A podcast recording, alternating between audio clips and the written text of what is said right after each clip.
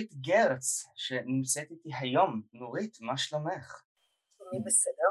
נגמרה שנת הלימודים האקדמית, אה, אני מניח שזאת הייתה שנה מאוד מאתגרת עבורך. אה, לא, לא מאתגרת, אני אוהבת את הזום. אני אוהבת את הזום, אני מסתדרת איתו טוב, אני מקווה ש... שימשיכו עם הזום. בסדר אה. בשבילי. הנה, אני איתך עכשיו בזום ואני מרגישה בסדר גמור עם זה. אוקיי. Okay. אמ, um, אני רציתי ככה להיפגש ולשאול אותך um, שאלות שאני אספתי לניצולת המאה, נגדיר את זה ככה. את um, אדם שלפי הבנתי את, את חיית הרבה יותר מאשר uh, uh, משך זמן החיים שלך. חיית את העלייה הראשונה ואת תחילת המאה, והכל דרך הכתיבה. ספרי לי... כן, נכון.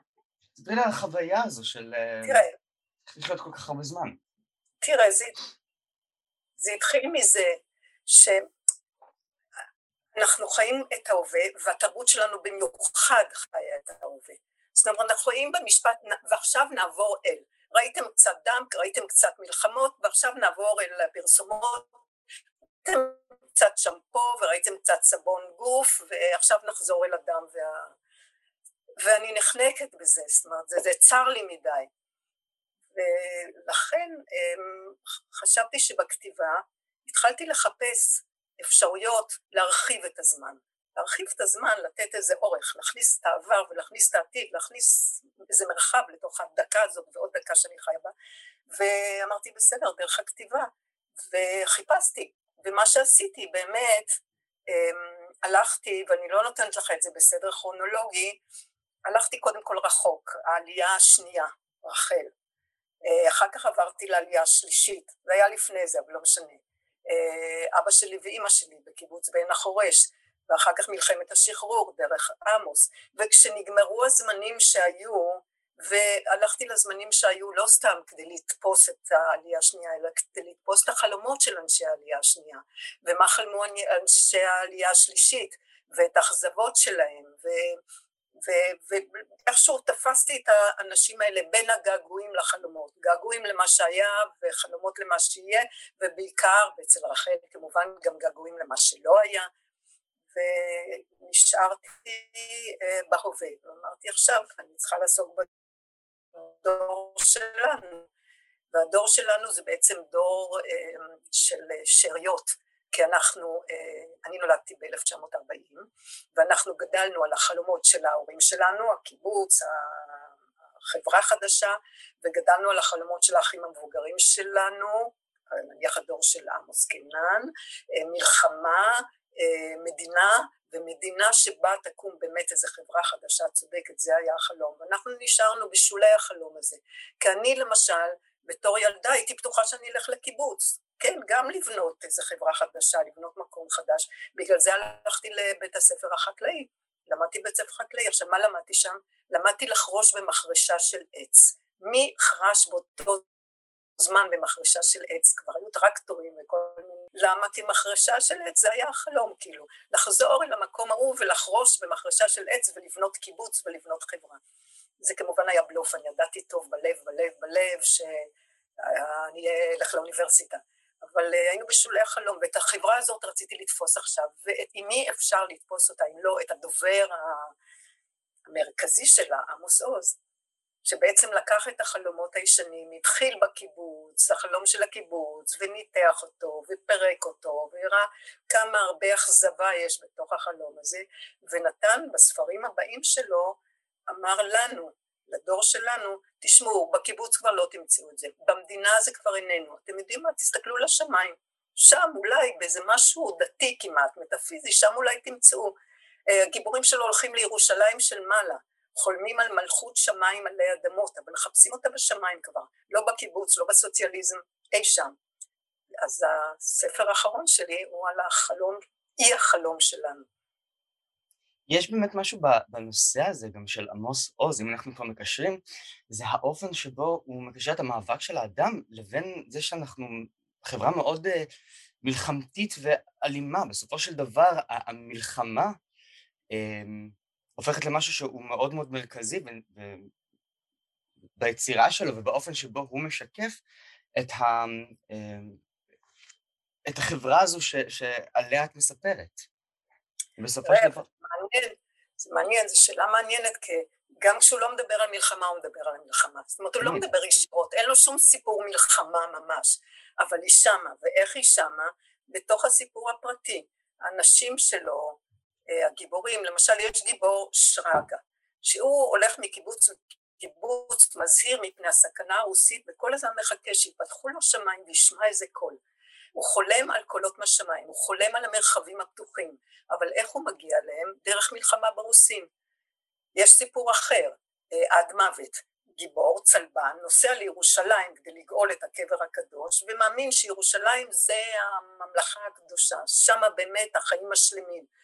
התשובה לשילוב מחקר וכתיבה אני ממליצה לכל חוקר. כל חוקר, תיתן לך, תיקח את התזות, תמצא דברים מעניינים לומר על המציאות ותעשה מהם ספרות. ראשית זה יוריד לך קצת את השפה הגבוהה הזאת, השפה המחקרית הלא מובנת, מה שאני קוראת דרידאית, שפה כזאת של... אבל זה גם מאפשר לנוע בין מישורים שונים, ואני חושבת לנוע בין מקומות זה דבר נהדר. אז למשל אני כותבת על עמוס עוז, וזה רק על עמוס עוז.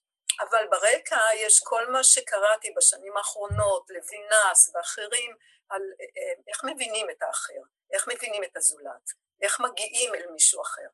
ואז אני כותבת, זה נכנס לתוך הסיפור, אני מנסה לדמיין, אני כותבת מתוך קרבה, אבל אני יוצרת מרחק, ואני מנסה להבין לא רק את מה שהוא זוכר, אלא את מה שהוא לא זוכר, לא רק את מה שהוא אומר, אלא גם את מה שהוא מסתיר ומחביא, וכאן כל המחקר של הטראומה שעסקנו בו, ו- ו- ו- ואני שנים התעסקתי בטראומה לאומית וטראומה אה, אחרת, וזה עוזר לי להבין את עמוס עוז למשל, איך הדבר הזה שבגיל 12 אמו התאבדה, והוא לא כותב על זה, איך זה שוב ושוב מופיע בכל הספרים שלו, בכל מיני וריאציות, איך בכל הספרים הוא הולך להעיר את האימא שלו, אה, כי הוא כותב בסיפור על הבא בחושך, אילו הייתי שם הייתי מטלטל אותה, הייתי אה, מכה אותה, הייתי אומר לה שאסור לה לעשות את זה. מעורר ברחמים. מעורר ברחמים. מה הוא עושה בכל הספרים? הוא מטלטל את האימא שלו שוב ושוב כדי להעיר אותה, כדי שלא תעשה את מה שעשתה. אבל אה, זה טראומה, זה פרויד יספר לנו על זה. אני לא חושב שבמובן מסוים הוא גם כל הזמן הולך ללוויה של אמא שלו, כי לא, לא נתנו לו ללכת ללוויה שלה בכלל. אז, אז יש את תחושת לוויית האם בהרבה מאוד מהספרים שלו. כן. ולא צריך את פרויד בשביל לכתוב על זה, יכולתי לכתוב גם בלי פרויד. על פרויד זה נחמד, שפרויד מדבר בדיוק על זה. דבר נורא שקרה ואתה חוזר אליו וחוזר אליו וחוזר אליו ואתה יכול בסופו של דבר איכשהו להיפטר ממנו רק כשאתה מצליח לאבד אותו, להבין אותו. לא משנה, פרויד ברקע זרקתי את פרויד, אבל הוא היה לי בראש כשכתבתי על uh, עמוס עוז. בדרך כלל... מה או שכבר מספיק עם הנושא הזה? אני חושב שזו דוגמה מצוינת, אבל בדרך כלל מה שיש לך בראש, זה מה שיש לך באוזניים. קנטטה 106 של אה, מוצרט למשל. אמ, תשמע, מה שאני חושבת שמה שאני עושה זה קצת לוקחת, אמ, אם דיברנו על מוזיקה, אחר כך אל תאשים אותי שאני מתפייטת יותר מדי, זה אתה התחלת עם המוזיקה. אני מתחיל, אני כן. בסדר. זה אני יודע עלייך. אני עושה, בעצם אני כותבת, זה מין מתמטיקה שאני כותבת, אני לוקחת את הגיבור, את האיש, אם זה עמוס עוז, עמוס קנן, רחל, אה, ההורים שלי, אני לוקחת את סיפור חייהם, שאני יודעת אותו, כי זה אנשים קרובים לי, אז אני גם יודעת, אני מתרחקת ממנו כמובן. אני מערבבת את זה בהיסטוריה, אני קוראת המון היסטוריה של הסביבה, כשקראתי את רחל, כל ספרי ההיסטוריה על העלייה השנייה חרשתי אותם, ועל רוסיה הסובייטית, הכל בתוך הראש שלי.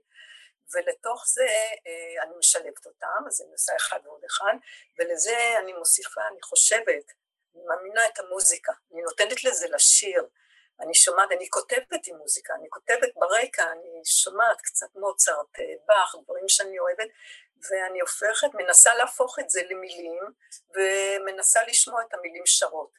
אז המוזיקה חלק מהכתיבה שלי.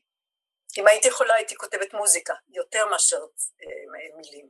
מוזיקה זה יופי, זה התווים מרחפים לך בראש. אבל מוזיקה קונצרטנטית היום כבר אין לה, אין לה כל כך ממש, לא, בכלל זה, זה לגמרי למגירה. תשמע, גם אני לא מגירה, גם אני לא מגירה. אני חיה באיזה עולם קלה, הולך ונעלם. כאילו. אה, אה, וכאן בדיוק מגיעה השאלה שלי, אמ, כי אני בדיוק נכנס לתוך העולם הקלה הזה, אני ניסיתי להיכנס לעולם הקלה הזה, אני ויתרתי על העולם הקלה הזה, אמ, ובכל זאת, השאלה שלי שקשורה לתחום של הספרות, זה את ממליצה לחוקרים צעירים היום גם לכתוב ספרות, אבל זה הכל נהיה מאוד יקר, רק לכתוב דוקטורט זה כמה עשרות אלפים, ולהוציא לאור זה גם כן עוד כמה עשרות אלפים, לאדם בתחילת דרכו. איך לדעתך העמוסים ורחל היו מצליחים להתמודד אה, אילו הם היו נולדים 50 או 60 שנה יותר מאוחר, לדעתך? אה, תשמע, אני לא, אני לא יודעת, אבל אני נולדתי 50 שנה יותר מאוחר, אז אני יודעת איך אני מתמודדת. אני קודם כל אה, מצפצפת. זאת אומרת, אני כותבת, ואני כותבת למחשב, אני כותבת הרבה פעמים מקליטה, לא אכפת לי, יצא, לא יצא, יקראו, לא יקראו, אני עם הגיבורים שלי, עם החיים שלהם, וטוב לי עם החיים שלהם, כי מה שאני עושה, אני נותנת לגיבורים שלי, לוקחת אותם מתוך המציאות, כי אני תמיד בתוך המציאות, זה גיבורים שאני מכירה ואפילו קרובים אליי, אבל אני נותנת להם איזה זמן רחב יותר, משך רחב יותר וקצת מקפיצה אותם למעלה. מתארת אותם לא כמו שהם חיו ממש, אלא גם כמו שהם היו רוצים לחיות, כמו שהם היו צריכים לחיות. אז אני לוקחת אותם ומעלה אותם לאיזה מישור אחר, ומה שאני עושה, אני נותנת להם חיי נצח.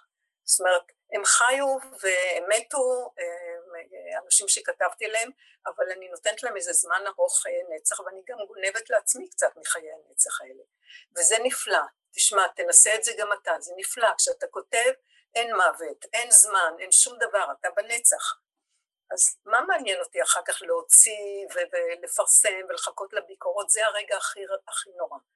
אני הייתי מעדיפה לוותר על זה אם הייתי יכולה. היית מעדיפה לכתוב המגירה? כן, אבל לא הייתי יכולה לכתוב על המגירה. בכל זאת אני צריכה, את, אני צריכה את הדיאלוג, אבל זה החלק הקשה והחלק הלא נעים והלא נחמד בתוך ה... ובזה אני לא חושבת שאני שונה מתקופות אחרות. קוראים יותר, קוראים פחות, אה, קוראים מעטים, אבל קוראים. היום אבל אה, זה המקום הוא של הסופר להיות אה, גם המשווק וגם המפיץ וגם פשוט להוציא מהכיס את הכסף, לשים את ה-20-30 אלף שקלים כדי שיצא הספר לאור. ככה היום רוב הסופרים המתחילים עובדים. זה, זה הדרישה מהם, מהוצאות הספרים. את חושבת שהעמוסים או רחל היו צריכים להתמודד עם מקום כזה של גם לכתוב וגם...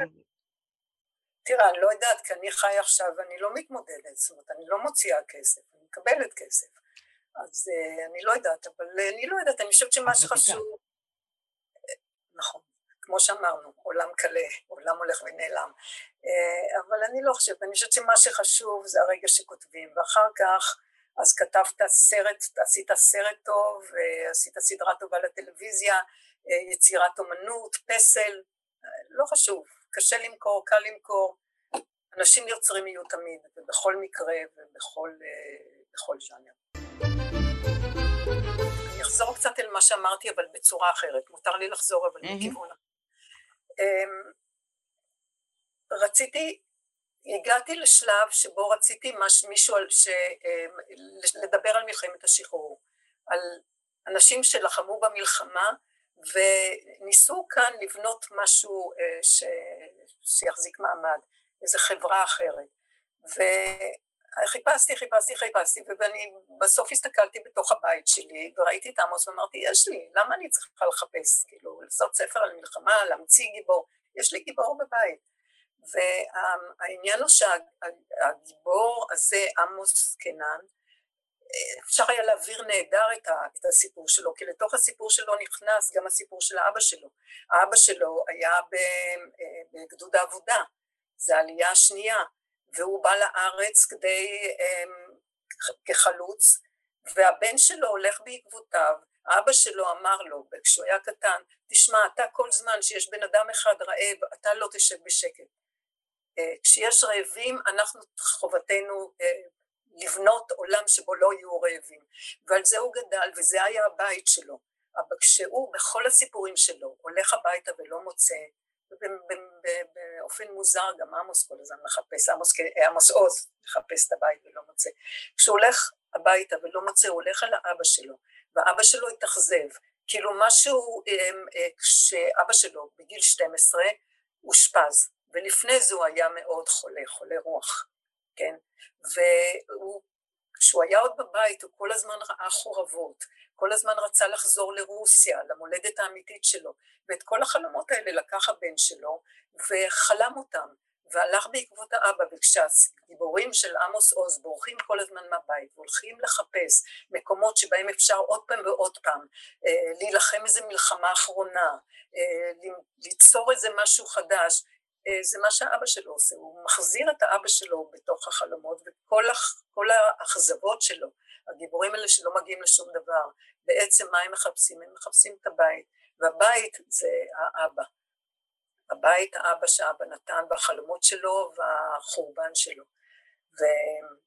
ועמוס בזה שהוא כתב הוא ניצל אולי מהגורל של אבא שלו אה, ובחר לשתות ולכתוב במקום אה, ללכת למקומות שאבא שלו הלך. אה, אז אבל הוא בחר, הוא בחר לעשות עוד, עוד כל מיני דברים, הוא גם בחר uh, לפעול גם באופן אקטיבי. כן, כן. זאת אומרת, הוא גם פעל, הוא גם עד הרגע האחרון, כאילו כל חייו היה לו איזה משהו שנלחם עליו. אז בהתחלה זה השמאל, ויחסים, אחר כך זה היחסים עם החלום על איזה מין פדרציה בין ישראלים לפלסטינים, ואחר כך שכבר אה, הוא לא האמין בזה אז הוא התקשר לסטף וניסה להגשים איזה אה, חברה שחיה על תעשייה, ובדרך התעשייה יוצאת, יוצרת איזה שוויון, והמעניין הוא שכשהוא היה אה, כבר חולה וכבר לא זכר ולא יכול היה כבר להילחם על דברים ממשיים, הוא המשיך להילחם עליהם. למשל, אחד הדברים, המילים שהוא חזר עליהם כל פעם, אה, היו שני דברים אה, שהוא חזר עליהם. אחד, הוא רוצה הביתה. הוא היה בבית, והוא אמר לי, אני רוצה הביתה. רוצה הביתה זה רוצה בכל זאת אל האבא ולאימא ולמה שהם לימדו אותו. ואני אמרתי לו, עמוס, תראה, כאן הציורים שלך, הנה המחשב שלך, אה, כאן אתה גר, אז הוא אומר לא אני רוצה הביתה, דבר אחד זה הביתה, ודבר מילה שנייה שהייתה חוזרת זה ירושלים, ירושלים, אני הולך לירושלים, מה זה ירושלים? ירושלים זה איזה דבר כבר מופשט, הוא כבר לא יודע מה, אבל הוא לא רוצה להפסיק ללכת לאיזה מקום, אז הוא הולך כבר למקום שאיננו, לירושלים, אבל הוא ממשיך ללכת עד הרגע האחרון. כמו שהוא מצייר, צייר את הציורים שלו, ציורים היפים שלו, שלאט לאט הפכו איזה קווים, אבל המשיך לצייר את הכפר הזה ואת המקום ואת הים ואת המקום שהיה רוצה להגיע אליו.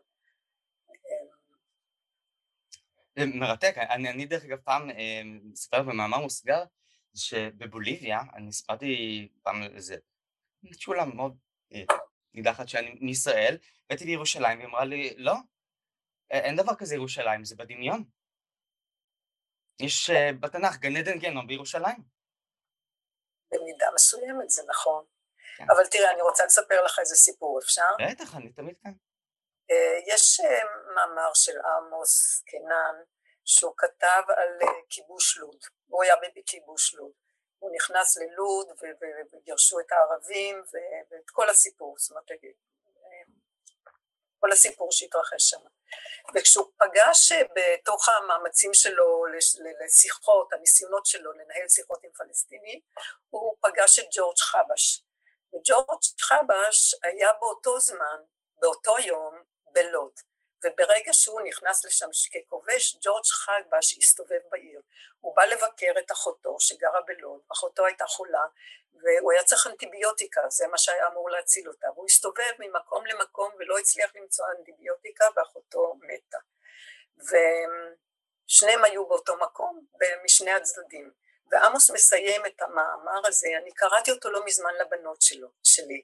ישבנו כאן וקראנו, והוא מסיים את המאמר, הוא אומר, אני מאחל לך, ג'ורג' חבש, ולי, שאנחנו נמות על המיטה, מוות עלוב, מסכן, בלי, בלי חלומות, בלי מלחמות, גם אני וגם אתה.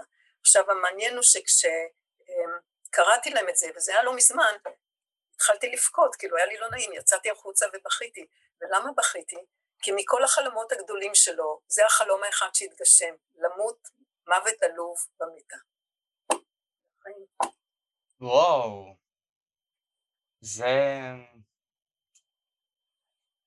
לא, אבל, אבל מבחינת המוסקינן, אני לא חושב אה, שהיה לו איזשהו חלום ריאלי. משהו שבאמת היה בר השגה. חלומות הם בדרך כלל לא ריאליים, ואולי משהו מכן כן, משהו כן מהדברים שהוא אמר, מהדברים שהוא חלם נכנס, אבל זה, בזה אני לא, אני מתמצאת יותר ומומחית יותר לחלומות מאשר לחפש את המקומות שבהם הם הוגשמו. ותראה, אני בכל, כל הגיבורים שכתבתי להם, אנשים אמיתיים, אני קוראת להם גיבורים, אבל ברגע שהם נכנסו לתוך הספר שלי עם גיבורים, אה, כולם אנשים חולמים.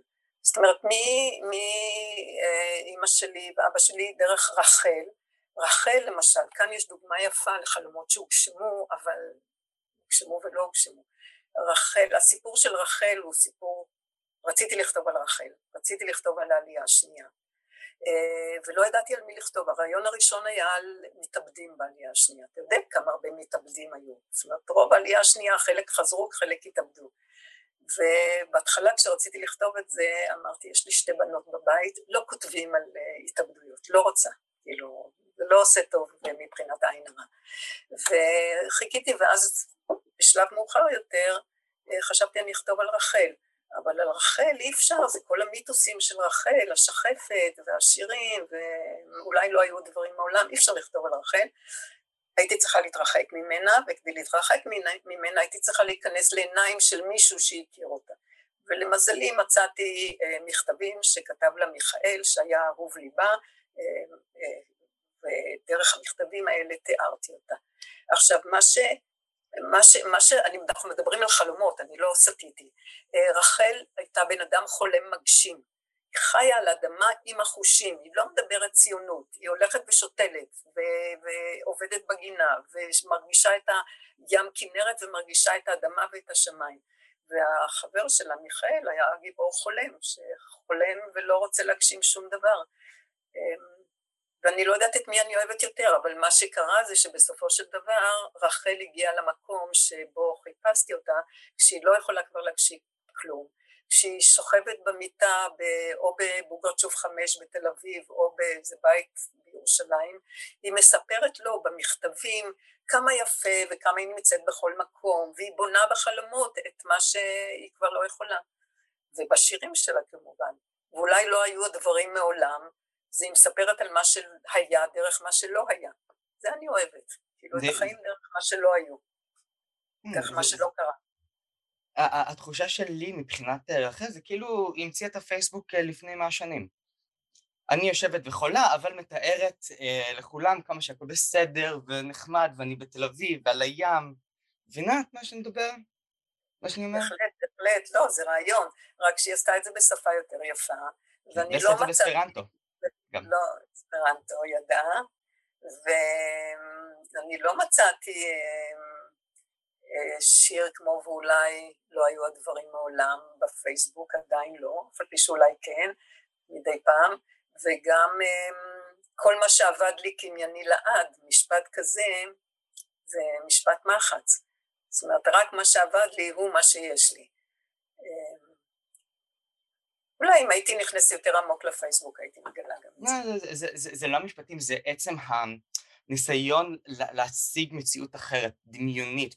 לא משנה מה קורה לי כאן, אני אציג לעולם איזה פסאדה של... אה, אבל אני חושבת שאצלה זה לא פסאדה, אלא זה באמת ניסיון לתאר את המציאות הנכונה. כן. לתאר את המציאות הנכונה דרך מה שלא היה ולא קרה. וזה לא איזה פסאדה, זה לא איזה צורך להראות, הנה תראו, שופוני, תראו איך אני, לא, זה ניסיון כל הזמן לא לוותר. יש מקום יפה ואני לא חיה בו, אבל אני יכולה לתאר אותו, אז הוא נמצא בשירים ולא בחיים, אבל באיזשהו מקום אני מתעקשת שהוא קיים, לא מוותרת. אני מתעקשת שהוא קיים למרות שגם אין, אין לי בו כל כך חלק, למרות שגירשו אותה והתחילה לחלות, למרות שאנשים אכזבו אותה. כן? גירשו אותה מדגניה, זאת אומרת לא גירשו, היא באמת הייתה חולה וטיפלה בילדים, זה שחפת, זה דבר מדבק, היא הייתה צריכה לעזוב את גניה, אבל אה, תראה, מה אתה קטנוני, לא חשוב, אז זה לא בחיים, זה בשירים, זה נמצא, שירים זה לא דבר קיים, זאת אומרת היא לא ויתרה, זה ישנו, ואנחנו, כשאני מחפשת את, את, את הדברים האלה בעבר אצל רחל, או גם אצל אבא ואימא שלי, או גם אצל uh, עמוס, אני מוצאת את זה במה שנכתב, לא רק במה שהיה. ואני גם כותבת את מה שצריך היה להיות, את מה שטוב היה אילו היה קורה, את מה שהלוואי שהיה קורה, ואני מכניסה את זה לתוך מה שקרה. לכן אני מערבבת תמיד מציאות, ולכן אני תמיד צריכה את המציאות אה, כקרקע ולכן אני תמיד לוקחת דמוניות מהמציאות, ובגלל שאני צריכה את האדמה, זה מה שהיה, ולהוסיף לה את הנדבכים של מה שצריך היה להיות. ירושלים המנדטורית, איך היא מתקשרת לכל ה... הרי את גדלת בירושלים של תקופת המצור, אמ, איך זה מתקשר לדמויות שעליהן את כותבת ולחוויה שלהן, של המרחבים, היופי, העושר, הרקע, הכל עם המלחמה, כשאת בעצמך גם עוברת מעין מיקרוקוסמוס של אה, חיים בלתי אפשריים בירושלים. אני חוויתי יותר פחד מעוצר, מאנגלים. אה, ישבנו במרתף קטן, הייתה לנו דירה של שתי חדרים במרתף, פחות או יותר דירת קרקע, ואני זוכרת את הפרוזדור שהיינו יושבים כשהפגזים היו נופלים, והחובזה שהיינו אוכלים כי לא היה מה לאכול. זה הרבה יותר הזיכרונות שלי, פחדים, פחדים ומצוקה, לא את המרחבים של ירושלים המנדטורית, ילדה בת שבע, לא חוויתי את זה. אז לא היה לך איזושהי נפעמות מהעיר ומשהו שמספרים לך? אמ, לא, ואני חושבת שאני מחפשת את זה בכל הספרים בגלל שזה לא היה, בגלל שהייתי בתוך ירושלים ואחר כך הייתי בגבעת עלייה ובתל אביב והמקומות תמיד היו צרים, ואולי אחת הסיבות שאני כותבת זה כדי להגיע לירושלים המנדטורית הזאת שאתה מדבר עליה, להרחיב אותה, אז אני מרחיבה אותה בספרים, או אני... מגיעה אליה בספרים. אני מחפש את ירושלים אה, של סבא שלי, שהוא גד... נולד, דרך אגב הוא היה איתך בן כיתה, הוא היה בכיתה שלך. אה כן? רגע. מיכאל חנני. אה, מה אתה אומר? אה? זו פגישה נהדרת. והגיע הזמן לספר את זה. אז סבא שלי נפלא, אמ, והוא מספר על ירושלים, אה, סיפורים קצת אחרים. אמ, הוא התרגל לזה, שזה היה חלק מהילדות שלו. אמ, במובן מסוים אני רציתי לשאול איך, איך את חווית את אותן שנים. אה, ונתת לי את התשובה. כן, אבל תראה, גם אצלי זה היה סיפור אחר, כי אני הייתי עם חרדות. Mm. אני איכשהו גדלתי עם חרדות, והחרדה בעיקר ש... שאימא שלי, זאת אומרת, היה תקופות שהיה צריך לשבת איתי בבית ספר, כיתה א', אימא שלי ואחותי ישבו איתי, כאילו, אה, ואני, אה, גם במלחמה, גם בבית הקטן הזה, אימא שלי, זאת אומרת, אני זוכרת תמונות שאימא שלי נכנסה לשירותים, הייתי בטוחה שהיא תברח מהחלון, היא תצא, הייתי עומדת על יד הדלת כדי שהיא תצא.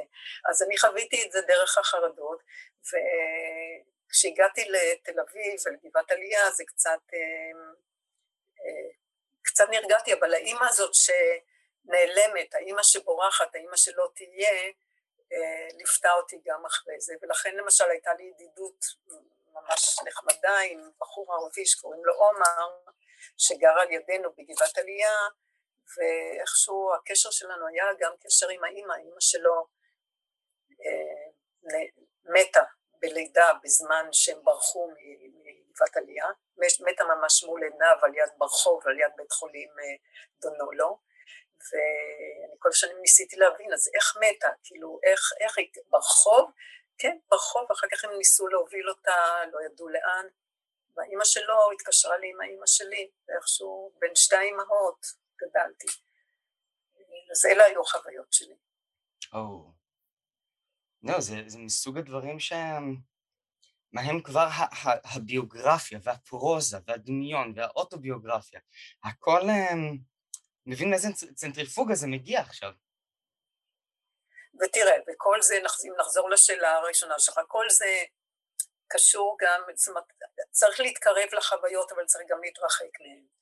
ואולי במידה זו, אם אני חוזרת לשאלה הראשונה שלך, שבסוף לא רצית לשאול אבל אני הכרחתי אותך לענות עליה, הקשר בין המחקר לכתיבה.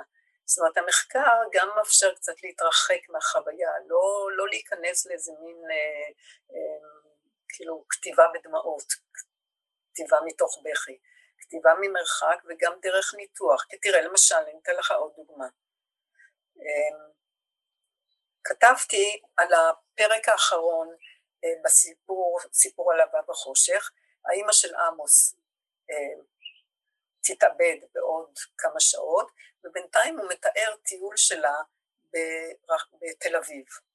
אה, והטיול הזה הוא מאוד יפה, מי שקורא את הספר זוכר אותו. זאת אומרת, היא הולכת, יורד גשם, מה שהיא רואה מסביבה זה רק פרחים קמלים, בתים עלובים, מדפסות דהויות, אבל הוא עושה שם דבר נפלא, ואני, כדי להבין אותו, הייתי צריכה את הרקע הזה של חוקרת ספרות שיודעת מה זה נקודת תצפית, focalization, אה, מספר אה, מובלע, אה, מספר לא מובלע, כל זה. אפשר לי לראות כמה יפה מה עמוס עוז עושה, הוא מתאר את התיאור הזה, דרך, את הטיול הזה, דרך העיניים שלה, מה היא רואה, אבל גם דרך העיניים שלו, שהוא לא יודע בדיוק, לרגעים הוא לא יודע בדיוק מה, מה היא רואה, הוא לא, כי הוא לא נמצא שם, וגם דרך הילד, העיניים של הילד, שעוד מעט יאבד אותה. והכוח של הפרק הזה הוא במעבר הזה, איך הוא מצליח להיות שלוש דמויות בבת אחת, גם האימא, גם הילד, גם המספר, וזה נותן איזה תנופה. ויכול להיות שהייתי מגיעה לזה גם בלי שהייתי אה, חורשת, גם כתלמידה, מה זה מבע משולב ומה זה נקודות תצפית, אבל זה עזר לי. אז אה, מה שאני לומדת עוזר לכתוב. וכאמור, אם התחלנו בזה, אני יכולה גם לסיים בזה. כל מי שחוקר הייתי ממליצה לו לכתוב, וכל מי שכותב הייתי ממליצה לו גם לחקור. אה, נשמע המלצה מאוד חשובה, ואני אסיים בשאלה, האם, את, האם, האם לדעתך אנשים שהיום מתחילים ללמוד אה, ספרות, אה, לא הם באמת יוכלו, יוכלו בעתיד להגיע לגבהים כאלו? האם יש עוד תוחלת ללימודי הספרות? אה, כן, תמיד. זאת אומרת, אנחנו מבכים את הספרות עוד מלפני שהיא נולדה. הלימודים האקדמיים, המחקר. מאמינה שזה יימשך, גם הספרות, גם המחקר, זה יעבור וריאציות, דברים משתנים. אני חושבת למשל שהיום אני גם מדברת עם התלמידים שלי, והם רוצים לכתוב, ואני מלמדת אותם איך לכתוב, ואני אומרת להם, בן אדם כותב זה בן אדם שהחיים שלו יותר טובים, לא חשוב מה, תכתבו פתקאות, תכתבו ניירות, תכתבו בפייסבוק, תכתבו בטוויטר, אה, והם כותבים. אני חושבת דווקא שאמצעי הבעה, היום כולם כותבים, בזמן שלי לא כולם כתבו, כתבו רק אלה שכותבים.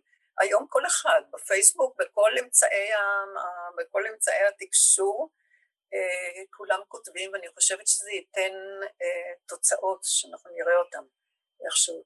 אה, תראה, בתקופה של שייקספיר, לא היו הרבה שייקספירים. אנשים, היו כל מיני תיאטראות רחוב, כל מיני דברים כאלה שהיום לא, לא היו עוברים את הסף של הביקורת שלנו.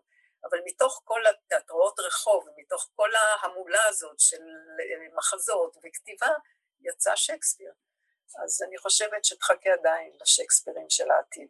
הם לא, לא נעלמו, יגיעו. גם שייקספיר היה צריך למות איזה 200 שנה לפני שהוא התגלה מחדש. בסדר, גם באך. גם באך, לולא אשתו המקסימה אנה מגדלנה ולולי מנדלסון, בכלל לא היינו יודעים על באך. כמה ילדים היו לבאך? סליחה? כמה ילדים היו לבאך? הרבה, הרבה. היה שיר כזה של אה, מועדון, אה, נו, מועדון התיאטרון. יוהאן סבסטיאן באך היה מלחין פורה מאוד, היו לו 12 בנים ו-12 בנות, משהו כזה. ואני אפנה אותך לשיר נפלא של פנחס שדה, שהוא כותב לאנה, אה, אנה מגדלנה, ואומר לה, תדעי לך שמה שאת עשית בשבילו היום במרחקים של שנים, יש מישהו שבזכותך שומע אותו ו- ו- ורואה אותך ומבין אותך, פנחס שדה. שיר נפלא, ממליצה. מקסים, וואו. מה? אני אומר, יפה, תודה רבה לך, נורית, הייתה לי שיחה מרתקת. המאזינים מוזמנים לעקוב אחרי הפודקאסט כמובן בכל אפליקציה. אני גם לי לא בגלל שמה שאני אמרתי מרתק, אני חושבת שהשאלות שלך איכשהו... תודה רבה, איזה כיף שסוף סוף יצא לנו לדבר ולשוחח. המשכנו את זה הרבה זמן.